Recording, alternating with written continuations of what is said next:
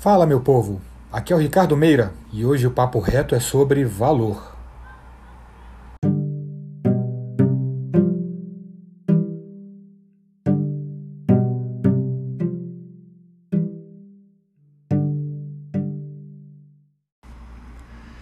Luke é um arquiteto com três anos de experiência.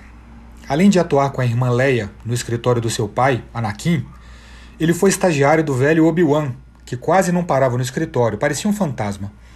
Por problemas de relacionamento com o pai, que tinha mudanças bruscas de humor, Luke decide trabalhar por conta própria. Embora tivesse uma razoável experiência, não tinha muita noção sobre como cobrar por um projeto. Na primeira proposta, teve a ideia de consultar um colega para verificar o preço médio praticado pelo mercado. Pesquisou na internet e descobriu que o preço por metro quadrado dos projetos variava entre 10 e 150 reais. Ele ficou meio confuso. Aí ele lembrou do seu amigo Han, muito acostumado a fazer projetos solo. Han explicou que cobrava com base no custo da sua hora. Após levantar as despesas e custos fixos do escritório, inclusive seu salário, definia o preço mínimo da hora e multiplicava essa quantia pelo total de horas estimadas para o projeto. Depois, acrescentava um percentual de 20% a título de lucro. Como o Luke tinha pressa, ele usou a planilha que o Han emprestou para ele, com os preços ajustados à sua realidade, e enviou a proposta. Conquistou o primeiro cliente. Daí outros projetos começaram a surgir nos meses seguintes, as coisas pareciam dar certo, só que ele enfrentava alguns problemas. A concorrência era muito acirrada, o que fazia com que, mesmo não sendo um veterano, vários contratos fossem perdidos para concorrentes que cobravam menos do que ele, ou então por causa de clientes que preferiam comprar projetos prontos na internet pagando 300, 400 reais. Como o preço do projeto era um fator preponderante, mesmo tentando explicar as vantagens que ele oferecia, ele sabia que se cobrasse o preço normal ia continuar perdendo clientes. Decidiu então oferecer descontos, às vezes fazendo com que tivesse até prejuízo na oferta desses projetos. Afinal, nessa fase da carreira é muito importante a construção de um portfólio de projetos, mesmo que você tenha um prejuízo aqui ou ali. Será? Daí ele teve uma ideia. É, ele fazia estimativas de horas gastas muito enxutas, ou então ele reduzia o escopo da proposta para poder bater a concorrência. Em alguns casos dava certo mas geralmente isso significava estourar a estimativa de horas ou então ter que fazer muito trabalho extra para atender às reais necessidades do cliente. Na prática, o que o escritório ganhava por hora era muito menos do que ele tinha cobrado de fato. Frustrado e cansado da carreira solo, ouviu do amigo Han que todo mundo passa por isso no começo da carreira, que a gente tem que fazer o que for possível para sobreviver e que com o tempo e com a experiência, melhores clientes começarão a aparecer. Luke, resignado, respirou fundo e se meteu a trabalhar. Um tempo depois, surgiu uma proposta para fazer os projetos de uma rede de hamburguerias. Para isso, eles precisavam de um projeto piloto que pudesse ser adaptado a vários espaços, com todas as especificações necessárias. O Luke achou o máximo porque ia ser um trabalho grande e ia manter o escritório ocupado por alguns meses. Empolgado com a possibilidade de ter muito trabalho garantido, o Luke definiu o preço da loja piloto com base no seu preço hora básico, colocando aí uma margem de lucro muito enxuta para não perder o cliente. Contrato assinado, mãos à obra. O projeto foi muito bem aceito, né? foi pensado para construir as lojas em muito pouco tempo, com baixo custo, dentro de um conceito comercial muito inovador. A solução ia agilizar a construção das lojas e agregar muito valor à marca do cliente. Todos os investidores ficaram encantados com a proposta do Luke para a lanchonete. As vendas aumentaram, novas lojas foram abertas e logo a marca se tornou uma franquia, fazendo com que os sócios tivessem um ganho de centenas de milhares de reais. Ao mesmo tempo que o Luke sentia um orgulho danado por ter feito parte do sucesso dos clientes e a criação de um bom portfólio, ele começou a se questionar se o preço que ele cobrou pelo serviço era de fato justo. Afinal, mais do que o tempo e esforço gasto no projeto, foi também graças às ideias dele que o empreendimento se tornou um sucesso. Quando ele falou com o amigo Han sobre essas suas angústias, ele disse que às vezes também sente que faz projetos que geram muito dinheiro ou permitem grandes economias para os seus clientes. Mas fazer o quê? Vai cobrar mais por hora?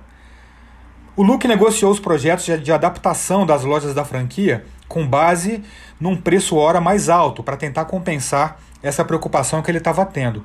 Porém, como o trabalho de ajuste das lojas era mais simples, ele gastava poucas horas em cada unidade, o que gerava preços relativamente baixos, já que ele definia o preço do projeto pela quantidade de horas que ele gastava em cada um.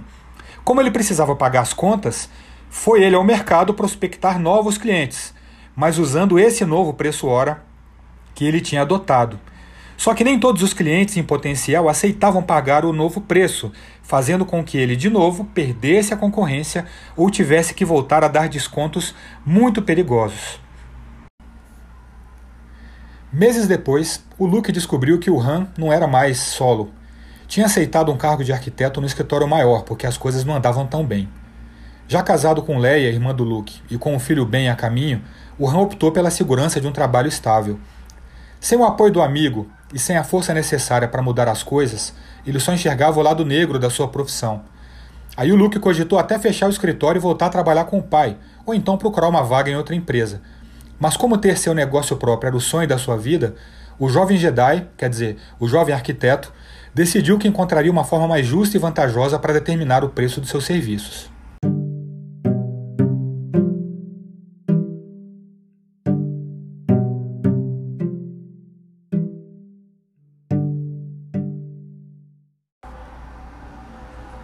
Foi quando ele se lembrou de um velho professor da faculdade, um baixinho meio turrão, mas muito sábio e reconhecidíssimo no mercado. Conversando com o velho Yoda sobre tudo o que tinha acontecido, ouviu do mestre o seguinte: Dois problemas você tem: precificação e posicionamento. Na sequência, o mestre fez algumas perguntas para o seu pupilo. O que você vendeu para os clientes da hamburgueria? Bom, projeto piloto da loja. E como você cobrou pelo projeto? Pelo preço da minha hora de trabalho. Aí o mestre retrucou. Então você não vende necessariamente as horas, na verdade, né? Não seria mais interessante, então, cobrar seus honorários com base no valor do impacto que o seu projeto gera no negócio dos clientes, em vez do tempo gasto? Essa pergunta caiu como um sabre de luz na cabeça do Luke. Embora ele cobre uma quantia fixa com base nas horas estimadas do trabalho, isso quase nunca reflete o real valor daquilo que ele faz de fato. Eu contei essa historinha para te explicar o seguinte: valor de um objeto não é fixado pelo total de recursos ou pelo total de horas de trabalho dedicados à sua criação. Ele varia segundo o contexto e a perspectiva dos usuários. Portanto, o valor de um projeto é determinado por quem o compra, mas também por quem o vende. Definir objetivamente o valor de um serviço para o cliente pode ser muito complicado. Afinal de contas, a própria ideia de valor é muito subjetiva. Cada pessoa valoriza o seu serviço de modo distinto. O preço com base no valor não é óbvio à primeira vista. Por isso que esse critério nem sempre é declarado por você de forma evidente, de forma clara, e o cliente não diz que está disposto a pagar o preço pelo valor, porque o serviço é importante para ele. Valor é baseado no impacto que o serviço tem no negócio do seu cliente. E impacto é como eles valorizam o resultado do seu projeto. Montar o preço pelo valor percebido pelo cliente é enxergar o preço sob a ótica deles. Às vezes, alguns trabalhos que fazemos agregam muito mais valor para o cliente do que outros. Um projeto comercial entregue rapidamente permite que o lojista comece logo a faturar. Se a solução arquitetônica promove o incremento nas vendas, gera um aumento de receita. O projeto de uma casa permite a economia de dinheiro na execução de uma obra. A reforma de uma residência valoriza o imóvel na hora da sua venda. Em casos assim, é perfeitamente compreensível que o preço do serviço seja condizente ao alto valor que você entrega. Nós somos diretamente responsáveis pela economia ou pelo ganho de muito dinheiro por parte do cliente. Observem que eu só mencionei o critério quantitativo do valor do serviço. Nem consideramos ainda os aspectos mais subjetivos, como a realização de um sonho ou a melhoria de qualidade de vida. Quanto estamos dispostos a pagar por um atendimento de emergência de um mecânico se o carro nos deixa na mão no meio da noite? Ou quanto a gente pode pagar para um chaveiro quando a fechadura da porta da casa emperra? Urgência é um dos maiores gatilhos de valor que existem. Por isso, não faz o menor sentido pensar em tempo gasto ao cobrar por serviços assim. O chaveiro não cobra 100 reais por 10 minutos de trabalho, mas por resolver um problema urgente dos clientes. Assim como a urgência, o nível de especialização também justifica a cobrança de honorários mais altos. Quantos profissionais de arquitetura são especialistas em eficiência energética e já desenvolvem o projeto do edifício prevendo a obtenção da etiqueta PBE Edifica, por exemplo? Ser especialista é outro importante indicativo de valor.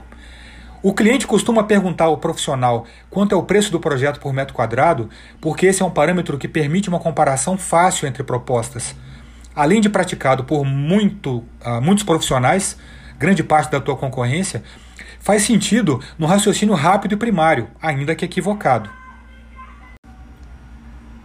A neurociência chama esse raciocínio rápido e inconsciente de heurística que são atalhos mentais que permitem um julgamento rápido e com menos esforço, mas podem enviesar a decisão para conclusões equivocadas. Esse viés de julgamento é chamado de superconfiança. Deixamos de considerar que as evidências mais importantes para o nosso julgamento não estão presentes, porque confiamos demais apenas naquilo que sabemos. Portanto, não é culpa do cliente, mas da forma como o nosso cérebro funciona. Por isso, algumas pessoas nem sempre reagem bem quando respondemos que não cobramos pela área de um projeto, que ainda nem começamos a fazer, por mais que seja óbvio para nós, ou pelo menos deveria ser. Concorrer por preço não costuma ser muito eficaz, porque sempre haverá alguém cobrando menos do que você, sem contar que preços muito baixos também conferem aos produtos um valor muito menor.